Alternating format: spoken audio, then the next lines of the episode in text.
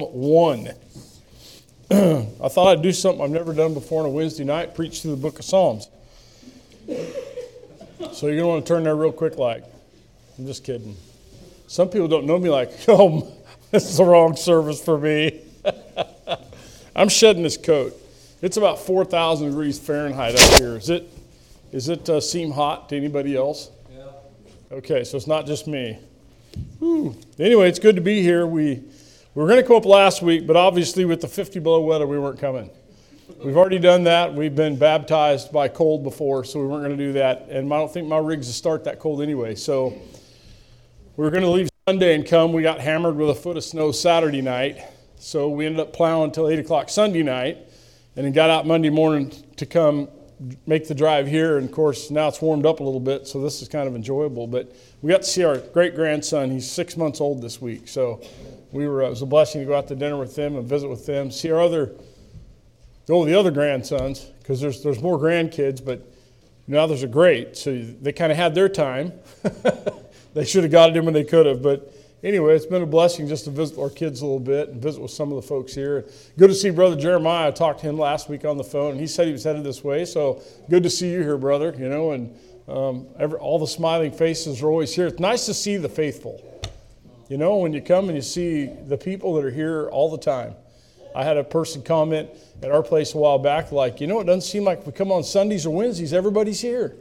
And I said, amazing, isn't it? They, uh, they love the Lord on Wednesdays too.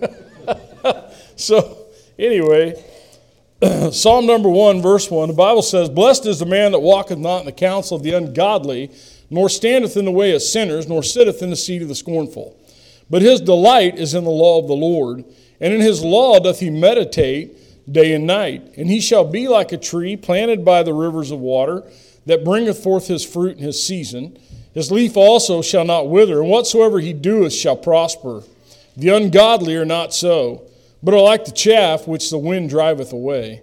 Therefore, the ungodly shall not stand in the judgment, nor sinners in the congregation of the righteous.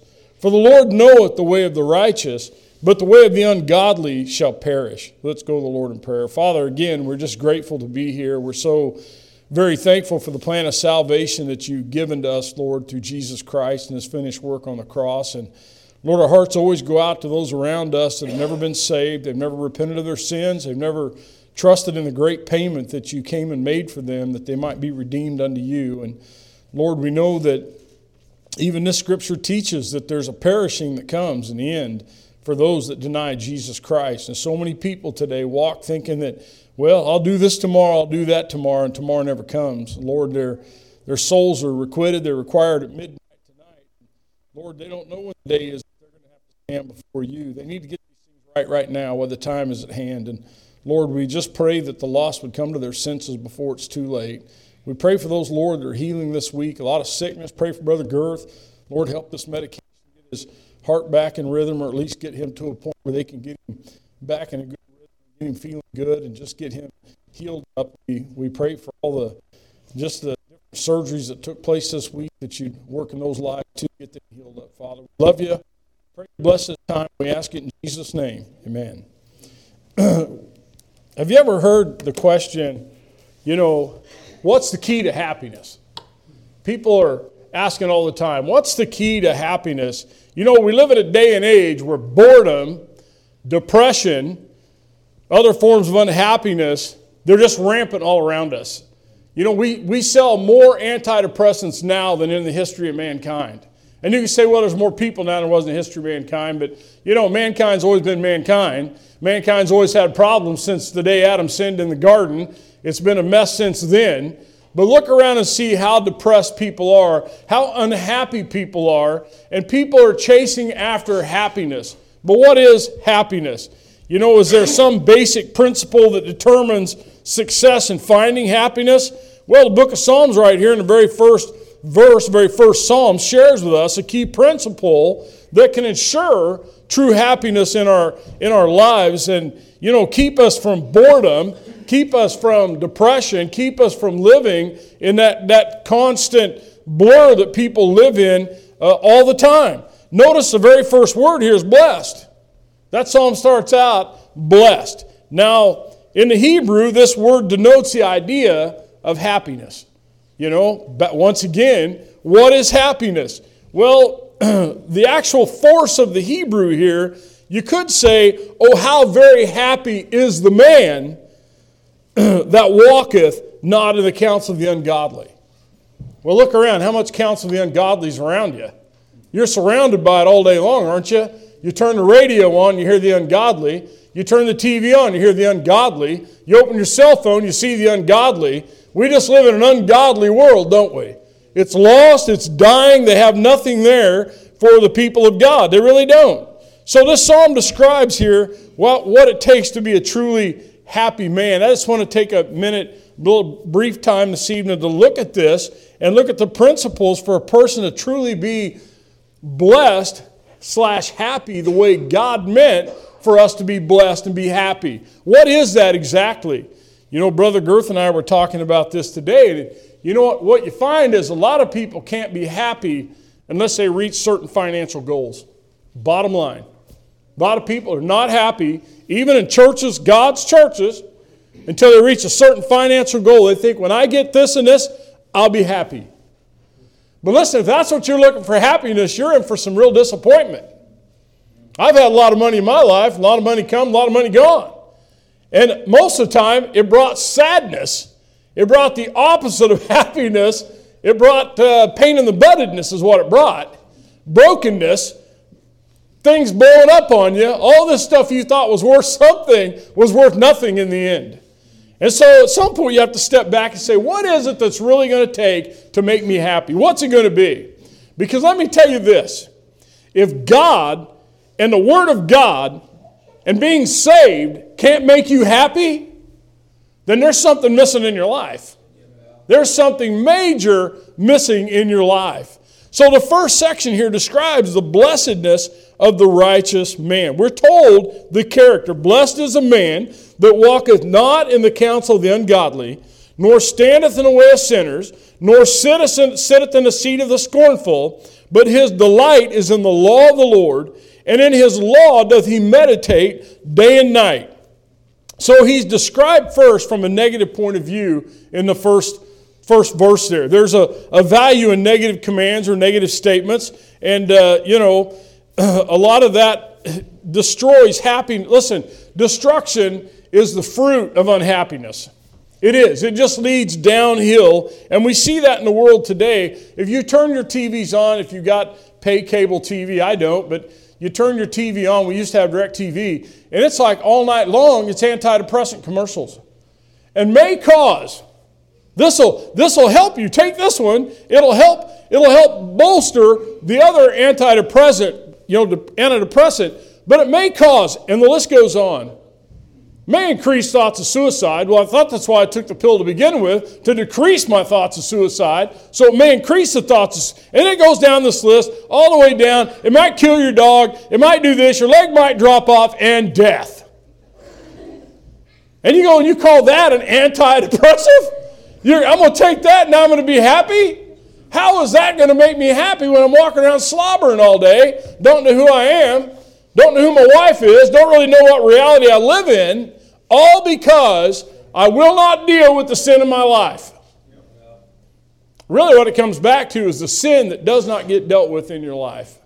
You want to blame everybody else for it, blame the world for it, blame your parents for it, blame your mom and daddy for it. It's their fault, not my fault. Give me a pill to fix this thing. Well, this will not apply to you. You'll miss this.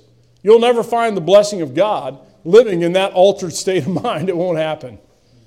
It, it just, you know, you're like, well, you just kind of destroyed my life here, brother. But I don't know what to tell you. We ought to appreciate the value of negative commands because they keep us from going astray. They protect us from harm and misery. It's all our lives, our parents going, don't do that. Don't do this. Do this. Do that. Don't do that. Or is that just my parents? Your parents didn't do that. Well, hey, hallelujah for you. But my parents put up roadblocks all over the place. And when I, when I got close to the boundary, I got whooped. Throttled is more the term. Whooped is what I did with my kids. Throttled's what I got from my dad. I went, man, don't go near that anymore. There's a boundary over there. Don't even look at the thing. The old man's crazy. Well, even the state. Listen, we're, we're so stupid, the state's got to put signs up at the edge of a cliff that says, don't drive over the cliff. Because in California, they'll drive right over the cliff. There's no sign, and then sue the state of California after they're dead. There's roadblocks. God puts up roadblocks, doesn't He? God says, Thou shalt not, thou shalt not. And we go, Well, I don't know. Maybe we should. Maybe God doesn't know everything He's talking about. Well, that's what I think of what he alludes to here about meditating on the law of God. Why is that? Because it means something. There's something positive that comes from studying your Bible every day. You, you pick it up and you look and you go, hmm, that's interesting. Because yesterday I was having a problem with that. And this morning, out of nowhere, what a coincidence! It just pops up right there in the scriptures. Man, so I can't go be mean to people today. What a bummer this is. Right? That nasty temper's got to go, brother. It says right there, thou shalt not punch thy neighbor in the face, even if he's stupid. Well, that's I think it says that, brother. Or love thy neighbor, something like that. I don't know. You know, they get confusing for me sometimes because all the antidepressants. well, God says, do this, don't do that. Therefore, it said that the truly happy man doesn't walk he walketh not in the counsel of the ungodly. But what are people doing all day long? Seeking counsel from lost people all around them, aren't they? Shameful is what it is when you got the Word of God right in front of you. He doesn't take their counsels how to live. They're ungodly. They're lost. What's a lost man going to teach you to do after you've been saved that the Word of God can't teach you to do? I don't know what that's going to be, folks. He doesn't follow the advice of those people that are living wicked. What's it say over in Proverbs chapter 4? Look over in Proverbs chapter 4. And you know there's many, many verses that deal with this particular subject. We just don't have time for all of them tonight. Proverbs chapter 4 and verse 10. Look what he says here. Hear, O my son, and receive my sayings, and the years of thy life shall be many. I have taught thee in the way of wisdom. I have led thee in right paths. When thou goest, thy steps shall not be straitened. And when thou runnest, thou shalt not stumble. Take fast hold of instruction. Let her not go. Keep her, for she is thy life. Enter not into the path of the wicked, and go not in the way of evil men. Avoid it. Pass not by it. Turn from it, and pass away. For they sleep not except they have done mischief and their sleep is taken away unless they cause some to fall.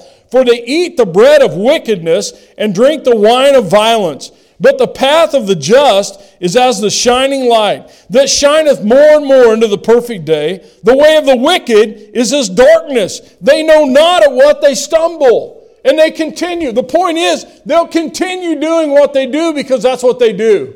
And the wisdom here is don't do that. Don't walk in the way of the wicked. Don't walk in the way of the evil. Don't walk in the way of the ungodly. And certainly don't take their advice.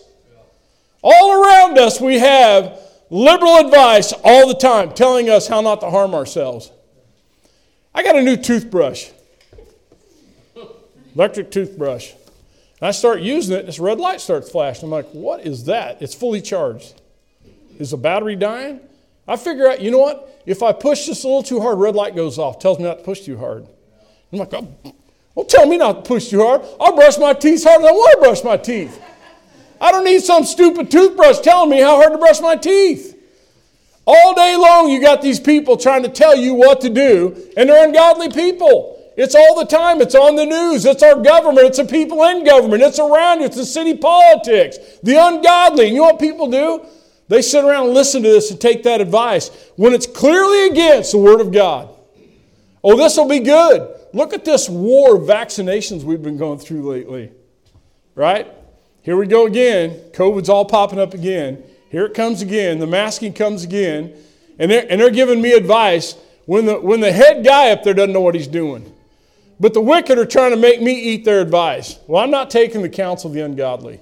I'm not going to do it. I'm going to trust God when God tells me not to be fearful all the time, God says, I'll never leave thee nor forsake thee. Listen, that's the law of God. I can take that to the bank. The rest of that stuff is just gibberish from a side of the world that wants you to throw your Bible in the trash and forget God ever existed. That's what they want. They do not want you walking in the way of the godly, they want you to walk in the way of the ungodly. That goes against what he says to do here. He says, nor stand in the path of sinners. You know, you don't linger where sinners are known to go linger. And we're not talking about going out and visiting and reaching people for the Lord and knocking doors, not that kind of stuff. Or, but, but the temptation that goes with hanging out with those people all the time, where those become your primary friends, a bunch of lost people. When you look at your life and you evaluate, you go, how much time do I spend with saved people, God's people, versus how much time do I stand around absorbing all this stuff from the lost world around me? Because let me tell you, it, it infects you and infiltrates you. It does. It, it, it, wears on you, it works on you. When you're around ungodly, you start picking up those ungodly habits. I've seen plenty of men that speak one way, and then after they've been with this group of guys for a, for a week or two, they speak a different way. You know why? Because they're standing around where they shouldn't be standing. They ought to get to is what they ought to do. Don't linger there, nor sits in the seat of the scornful. Look over in the 26th Psalm. Look what it says here in Psalm 26, verse 1. Psalm 26 and verse 1, the Bible says, Judge me, O Lord, for I have walked in mine integrity. I have trusted also in the Lord, therefore I shall not slide. Examine me, O Lord, and prove me. Try my reins and my heart. For thy loving kindness is before mine eyes, and I have walked in thy truth. I have not sat with vain persons, neither will I go in with dissemblers. I have hated the congregation of evildoers and will not sit with the wicked. You know what he said? Here's what he said He said, I've already made a determination of what I will do and what I will not do. And listen, when you go out your door without convictions about this or that, you're in big trouble when it comes to the devil. Because he'll go, Oh, so you don't really have a conviction about that. I'll just herd you over this way a little bit. I'll just herd you a little bit further this way. the psalmist there said, I will not do this. There's some things I'm not going to do. Like what? Like work on Sunday. Well, there's that bomb. Nobody likes that one. Right? Got a conviction. How come? Because God says don't do it. I'm not going to do this, I'm not going to do that because God's, I'm going to make some determinations in my life. Convictions. Rock solid things I will not change. They just won't change. This is how it is. This is what God says. How do I know that? Because I read the Word of God. If you don't read the Word of God, you don't know those things. That's why we get this next little bit of information. We'll get to it in a minute. But, you know, you don't go join yourself with those people that sit around ridiculing and mocking the very God that saved you. You don't join in with them. Sinners often try to, you know, fortify their conduct and, and uh, defend their actions against these kind of things. They want to debate everything God says is good. They want to debate on why it's not good. We're living in the end times when evil is called good and good's called evil, isn't it? Yeah, we're, we're the ones that get mocked for trying to do the right thing and standing up for family values. We're just old fashioned. We get mocked for that. We get mocked because we want to have big families. And, and we're told that we're irresponsible. We're irresponsible in the world because we want big families. When, when God says, go forth and multiply, that's a command of God. I didn't say that, God did. What does the world tell you to do? Well, man, Brother Ron, you know, you had two kids, right thing to do. You need to get a vasectomy. This is, this is, uh, you're irresponsible to have more than two kids. Well, I was lost. I bought it. Well, that sounds right. I got a boy and a girl. I, I better quit. Man, don't want to overpopulate the world. They're just falling off the edges of the thing. I have a few more that just slide off the other end. I don't want to do that, be that guy. So I bought into it. And then I got saved. Read my Bible and went, what's going on here?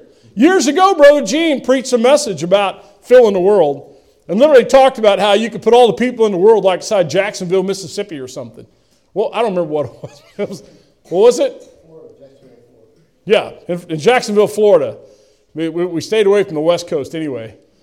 But it was like Jacksonville, Florida, and you still have all this room around you to stand. We've been fed a lie that the world's overpopulated. And people buy it. Listen, even in God's house, people are buying that nonsense. I had a lady at, at Revival said something to me about, well, you know, the world is overpopulated. And I'm like, Are you Baptist like this kind, or where'd you come from? Read the Bible. God said multiply. Let Him worry about where to put them. Right? That's God's command. It wasn't my command. I don't make this stuff up. I just read it. Sometimes it's not, you don't like it. I don't like it. But God said it. That, that settles it, doesn't it? Don't, don't turn to the wicked. They're going to tell you the opposite every time. Every time. What's interesting here, too, is that you see this, this progression that took place. I know most of you know this, you've seen it, but you know, this verse shows very clearly that first you go with the crowd, right? You're walking with the crowd, then you're standing with the crowd, and then you're sitting in the crowd. There's a, there's a real clear progression of what happens here. You know, I've, I've, I've used the analogy many, many, many times that men don't wake up one day and say, Man, you know, my life is so good. I've got a good home and wife and kids and job and my retirement and I got a nice car. And I think I'll become a crackhead today. Where can I get it? It doesn't work that way. It's progressive.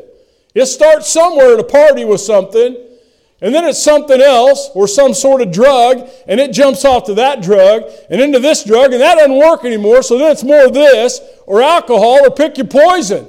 Most people don't wake up and become a drunk because they want to.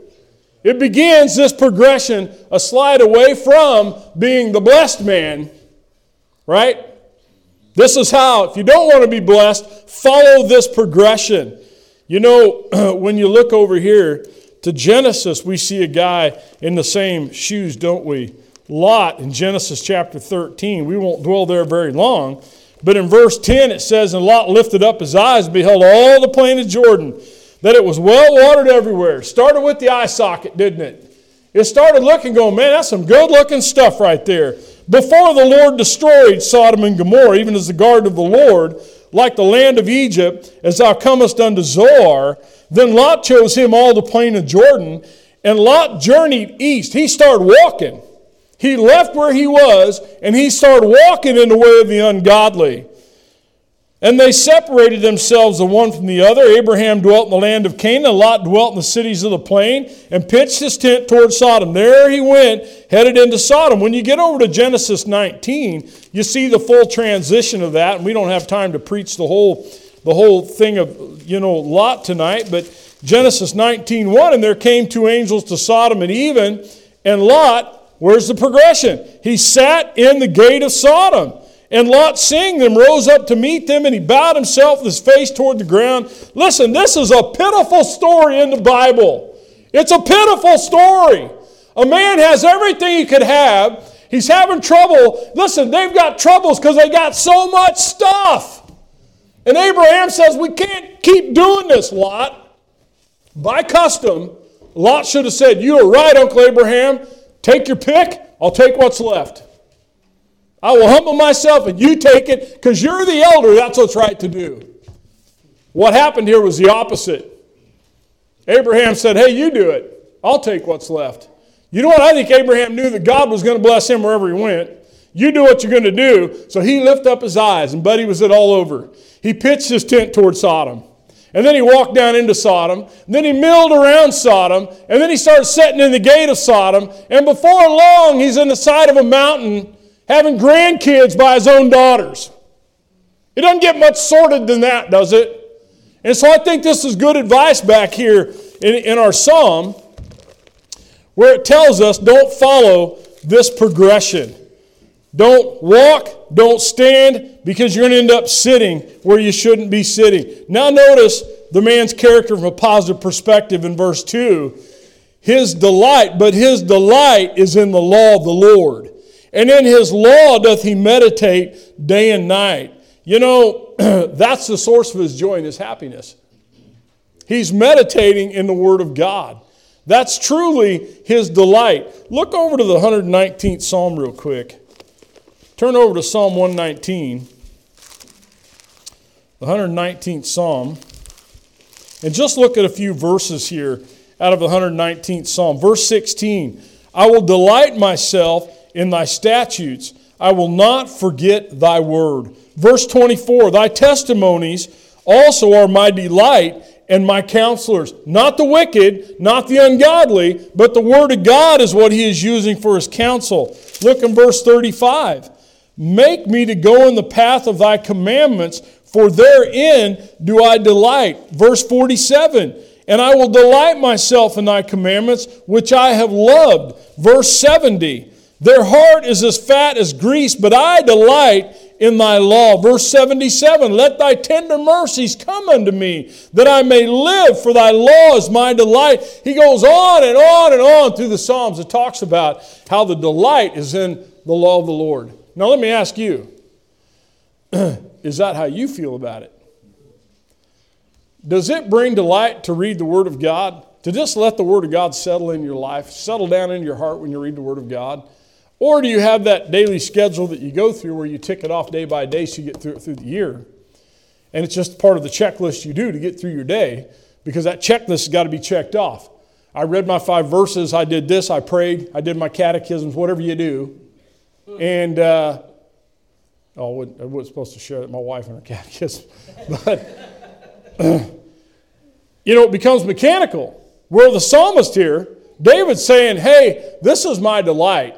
I've learned to love being in the Word of God and getting something from the Word of God that's helping in my life. The blessed man prefers the law of the Lord over the ungodly counsel. You know, I have to shake my head when I hear people say things and I go, man, have you read, your, have you read the Bible?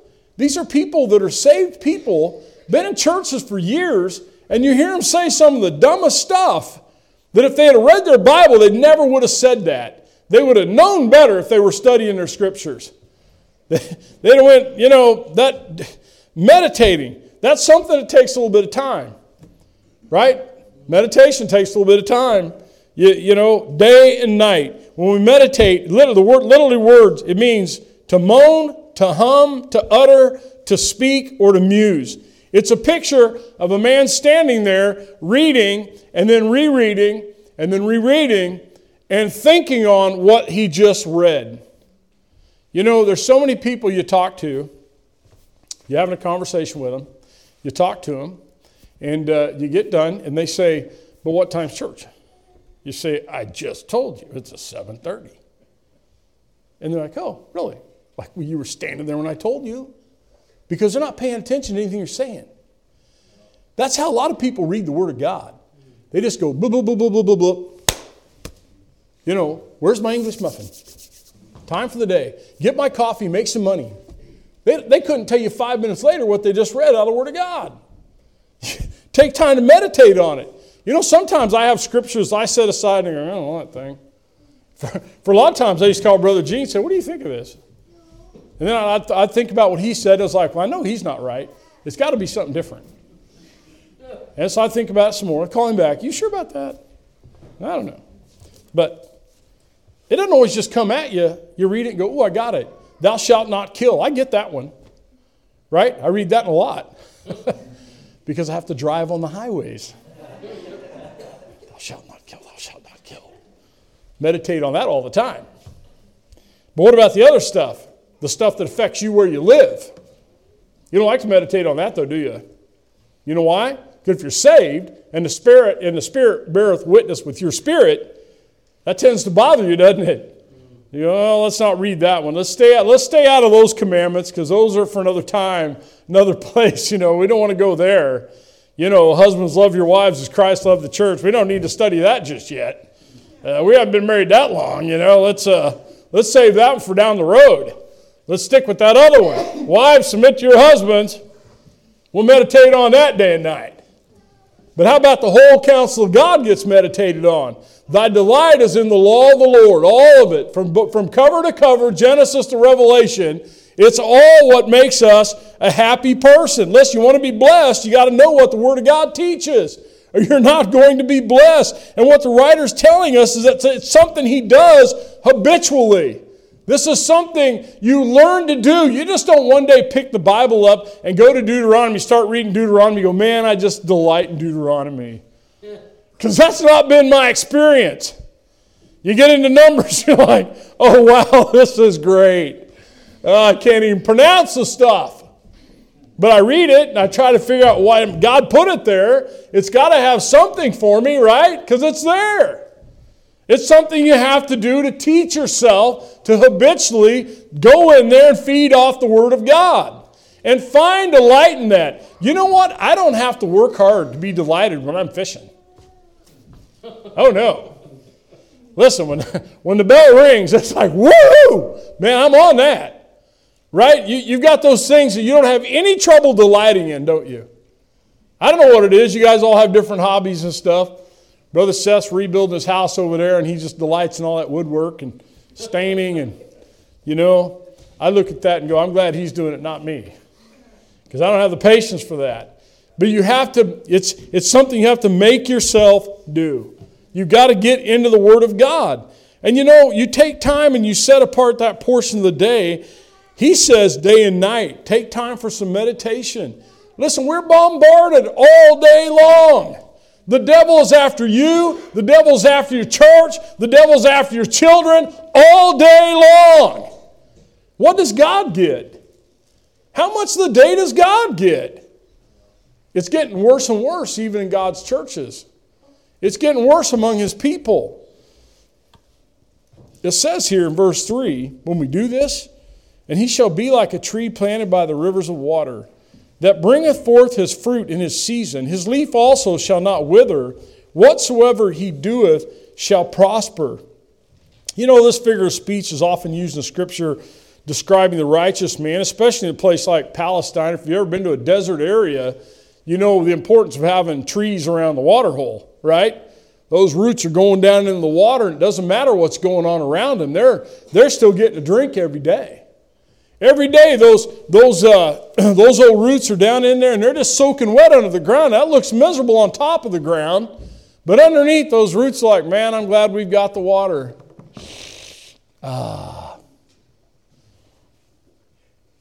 Here it is. God says, Pick it up, I've given it to you.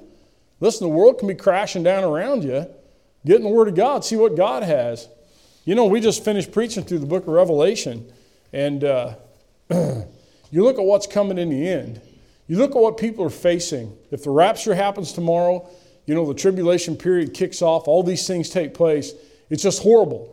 It's just, it, it, it's horrible. They won't have, they'll be filled with strong delusion. People think, well, if I miss the rapture, I'll get my Bible and I'll study it out I'll get saved. That's really not what the Bible teaches, is it?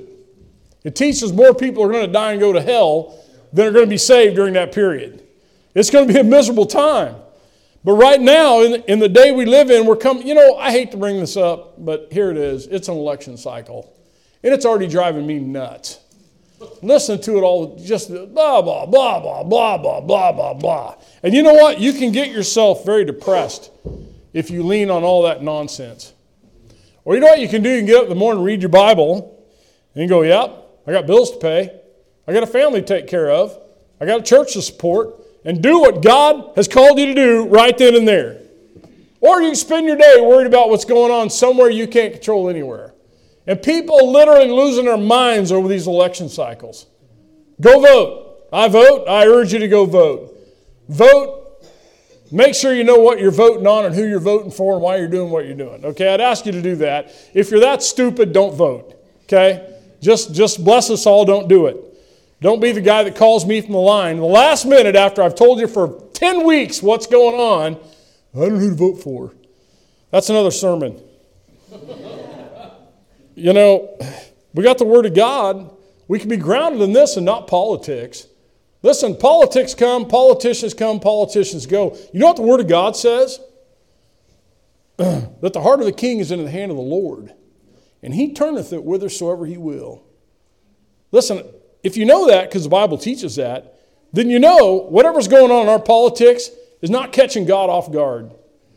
You know, these things aren't catching. the, uh, another depression in America didn't catch God off guard. He knows it's coming, He knows what's happening. And when we're grounded in the Word of God, we're not scattered like everybody else is, freaked out and undone. I hear people all the time, what happens if I lose my retirement? well, good on you, mate, that you got a retirement. A lot of people don't have a retirement. You know, I listen to people talk about their investments all the time. I've got a little tiny bit of investments. If all of Doug's money goes down the toilet, so's mine. I'll come see Doug. We're both broke. We're all going to be broke. But you know what? Doug and I'll have the Lord. What's the other guy got?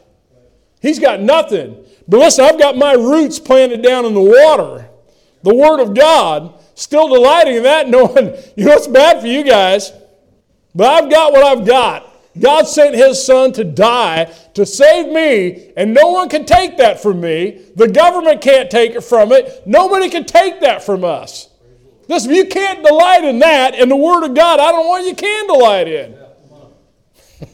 I don't know. He shall be like a tree planted by the rivers of water that brings forth fruit in its season. You know, this depicts a life that yields something worthwhile in the end. I can make a lot of money. I'm a talented guy. I'm a smart guy. I can make a ton of money if I just quit the ministry. I can do it. Engineering degree, I make tons of money. I'll just be a TV preacher in Texas. Make a ton of money. But the bottom line is, is what's left in the end is all that other stuff gets burned up. You can't take none of it with you. You're going to make a ton of money, you know, probably end up with, in a divorce or two with a bunch of kids that hate you, a bunch of bills and debt, got nothing in the end. or you be this guy here that bringeth forth his fruit in his season. You know, when your life is done, you look back and say, Look how many souls were led to the Lord because of what the life you lived. Your children being led to the Lord because you lived before your children. People in the, in the community, people in your life that God has placed. There is way more fruit in that than there ever is chasing your tail out there in the workplace. I'll guarantee that. Whose leaf also shall not wither. You know, a tree with roots near a river isn't likely to be affected in times of drought. You know, adverse con- conditions just don't affect the fruitfulness of those trees. And listen, our strength coming from the Word of God, like those roots, we don't wither. We don't dry up like everybody else does. Have you ever seen, listen, I, I this is, I had a man knock on my door the other day. I'm busy up to my eyeballs trying to, trying to get everything ready to come here. I mean, I've got things to do. Haven't seen this guy, haven't visited with him probably in 10 years, see him passing all the time. Boom, there he is. Knocks on the garage door. I'm at my wits' end. I just, this is what you do. Okay. Can we talk about this? Well, pull up a chair. I've got nothing better to do right now. Because he's like, I see you're busy mechanicking and you're doing this. You know, said, hey, you know, his eternity is more important than anything else going on in my shop. More important than anything else going on in my life. Pull a couple chairs out. Hour and a half later, you know, it's all out there. We're done. Off he goes. That is fruit. All that other stuff is nothing. It really isn't. You know, you, you, you do different things, but the things you do for God yields fruit. That's why the psalmist says, Blessed is the man that doesn't do those things. Blessed is the man that does these things, delights in the law of the Lord, meditates on the law of the Lord. You know, essentially, what he's saying is we're sitting around an oasis while the world suffers through a drought because we've got the Word of God. They've got nothing, they've got their measly lives. Whatsoever he do, doeth shall prosper. That doesn't mean you'll be rich. He's not saying you're going to be rich, but you're going to prosper. God's adding to your account every day, isn't he? When you're doing what God wants you to do, it's getting added to your account every day. A little bit more, a little bit more. Then, secondly, look at the condition of the unrighteous man. For the ungodly are not so, but are like the chaff which the wind driveth away. I thought this was interesting that they didn't use a tree that withered up. That was like a tree not planted by the water. He didn't even, he didn't even mess with that. You know, he says, You're like the chaff. You take the old weed out there and they pop it up in the air and the chaff just blows away. Or over in Matthew, it talks about how the chaff's just going to be burned up in the end, right? It's all going to be burnt with fire. There, there's, nothing, there's nothing tangible there. The ungodly are not so. It's emphasizing the wicked are not like the righteous in any way. People come to me all the time and say, Brother Ron, these are just some really godly people. You, you just got to meet these people. And I said, Where do they go to church? Oh, they don't go to church. Well, where do they, where do they, I mean, what do they? Well, you know, they, they've got great faith. In what? You know, you start talking to them just about, there's, there's nothing in common. They may be nice. They may be moral. They may be good neighbors. But listen, lost is lost. Righteous is righteous. Unrighteous is, is still unrighteous. It doesn't matter how they act, if they have not repented and been saved, they are the ungodly. Don't try to sugarcoat that. A drunk is a drunk, not an alcoholic. They're a drunk. A rapist is a rapist. He's not someone who's misunderstood. He is what he is. Don't buffer this. Too often we don't mess with those people because, well, they, they're religious. Listen, if they're not saved, they're unright. They're unrighteous. They're ungodly. Not in a mean way, but make sure you know how to differentiate who you're dealing with. Because here's the end, and it's not good for them. The ungodly are not so. They don't end like we end, but are like the chaff which the wind driveth away. The ungodly, therefore, the ungodly shall not stand in the judgment. They have no standing. What this means, they have no standing. They don't have a leg to stand on in the judgment. When they get before God, they're going right on their knees. The Bible says that every tongue will confess, right, that Jesus Christ is Lord. They're going to bow before God Almighty after they leave this earth. When their soul leaves their body, it's too late. It's done. Any witnessing you were going to do, it's over. It's finished. Make no mistake, you don't get a do over with that. This time last week, my neighbor's laying on the asphalt in the middle of the road, 20 below zero, and they're doing chest compressions on him. And I looked at him and I went, he's done. Jumped in the car and went and got his wife. Came back and they said, hey, he's breathing on his own. And I literally was shocked. I've seen plenty of dead people in ambulances, plenty of dead people in the ER. Didn't look like he was going to make it for any price. I would have rolled my money the other way on the deal. But he survived. And we're on the way to Anchorage with his wife. And she said, You know, just yesterday he talked about making an appointment with you to talk about some things in the Bible because he's been reading his Bible every day and he's confused about some things. I said, Well, God's giving him a second chance. He was as close as he was going to get for the spirit to leave the body. I'm telling you, it, it, was, it was right there. You know, when they're blue around the face and blue everywhere and they're doing chest compressions on you at 20 below on the asphalt, it's kind of a bad deal. Trooper just happened to be in town with an AED, got it on him, boom, popped him out of V-tach. The ER doctor in town just happened to be training with the paramedics in the Ninilchik that night. Boom, he was in the ambulance. Boom, there's five people there. The kid that saw him hit the ground that he had the wreck with had the common sense to roll him over and start CPR on him. Everything worked out. And then you got people going, man, was he lucky? Wow, he was lucky. I got in the ambulance full of people and I said, he wasn't lucky. God saved his life. God intervened right here for him to have one more opportunity. You get one more opportunity. That's how he was just driving home from a meeting when the kid clipped him.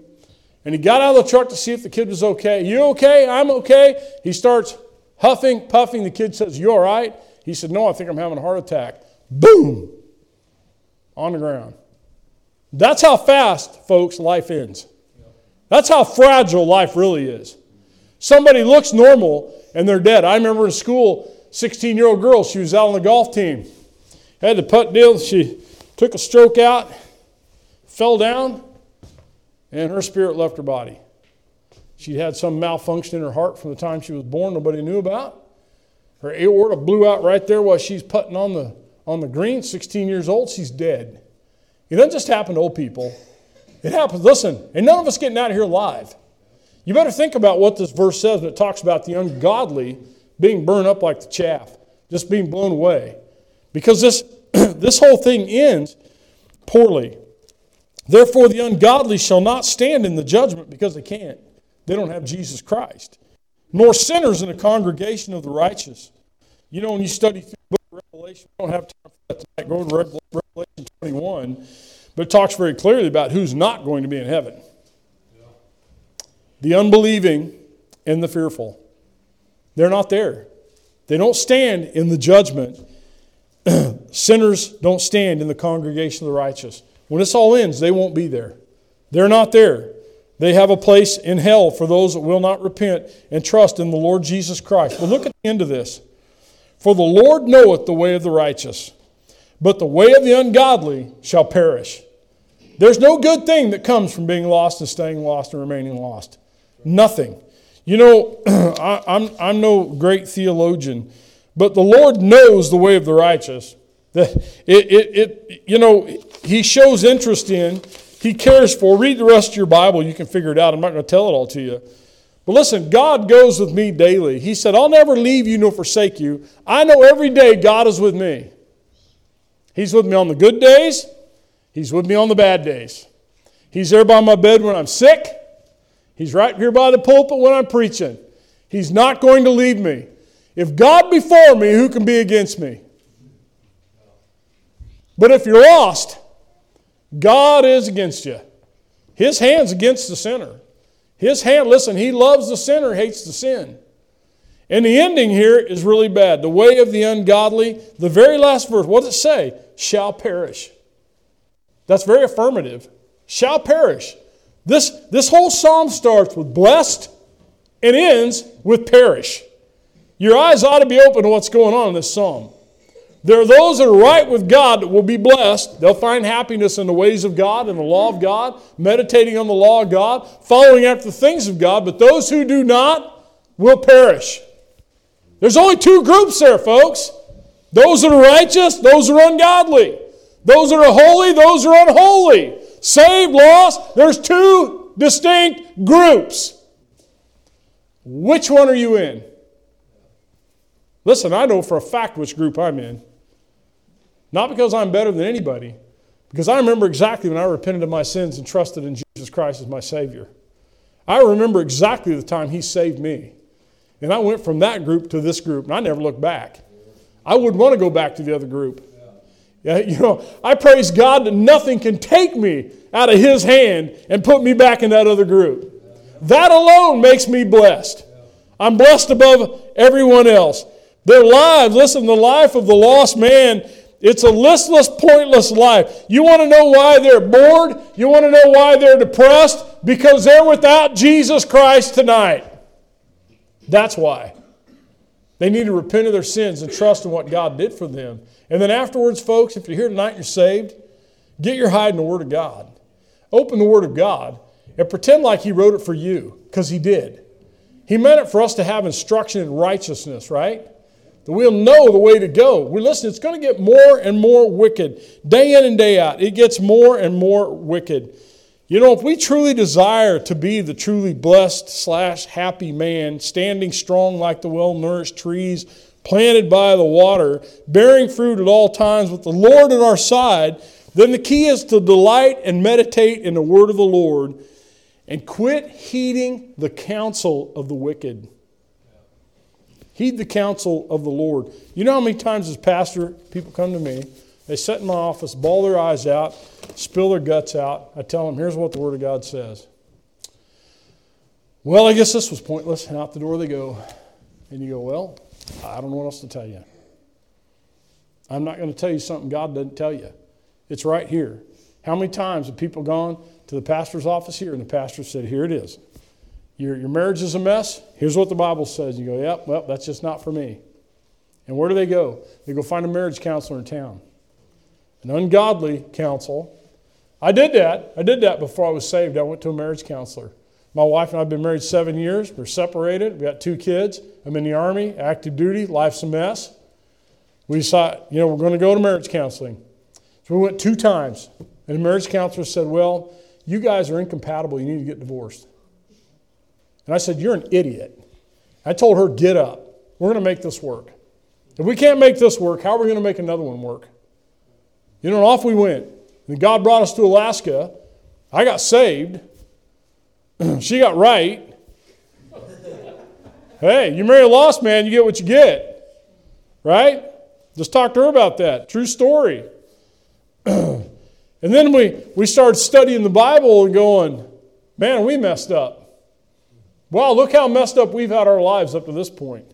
You know, if we'd been doing it this way, we wouldn't be having all the headaches we have in our life. You know, I wouldn't have to use this Bible upside the head of my son. You know, he was pretty dense. Son, the Word of God, it's a powerful two edged sword. You know, my daughter was a little more sensitive to it. We could open it up and go, you can read that for yourself for all, you know. But I'm telling you what, I don't think God's people are in God's word enough. I don't. I know that because the questions people bring to me, and I go, why don't you know that? Listen, if you're not here tonight, if you're not saved, you need to get saved. If you are saved, you need to get in the Word of God. That's the only way you're going to get your life right. That's the only way you'll ever be happy. That's the only way you'll ever find that, that blessed hope that, that, that's within us in salvation that God gives the Spirit of God. You'll just never understand that until you're saved. You'll never know peace. You just won't. Brother Dimlo, I'm going to let him take over, and I'm going to leave because I want to be around him. He's been